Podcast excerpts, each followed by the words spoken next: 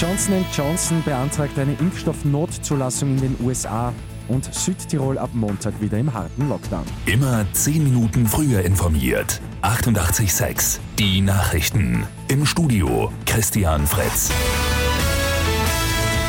Der Pharmakonzern Johnson Johnson hat in den USA eine Notfallzulassung seines Corona-Impfstoffs beantragt. Nach eigenen Angaben hat der Impfstoff eine durchschnittliche Wirksamkeit von 66 Prozent. Schwere Erkrankungen würden zu 85 Prozent vermieden. Anders als bei den anderen Herstellern reicht bei Johnson Johnson eine Dosis, um Immunität zu erreichen. Die Europäische Arzneimittelagentur EMA erwartet laut eigenen Angaben ebenfalls in Kürze einen Zulassungsantrag. Südtirol ist ab Montag wieder in einem harten Lockdown für zumindest drei Wochen. Grund ist die Ausbreitung der neuen Coronavirus-Varianten und die weiterhin hohen Fallzahlen. Die Wohnsitzgemeinden dürfen nur mehr wegen der Arbeit, der Gesundheit oder wegen dringender Notwendigkeiten verlassen werden. Der Handel schließt mit Ausnahme für Waren des täglichen Bedarfs. Erstmals seit drei Monaten ist die Corona-Ampel in Österreich wieder zweifärbig.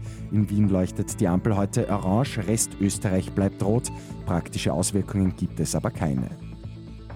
Eine Woche nach Wien und Niederösterreich gehen heute in allen anderen Bundesländern die Semesterferien los.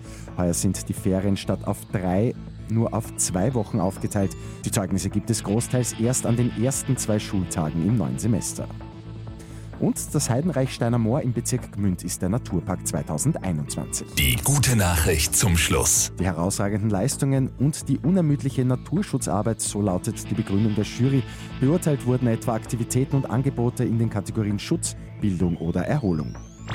Mit 886 immer 10 Minuten früher informiert. Weitere Infos jetzt auf Radio 886 AT.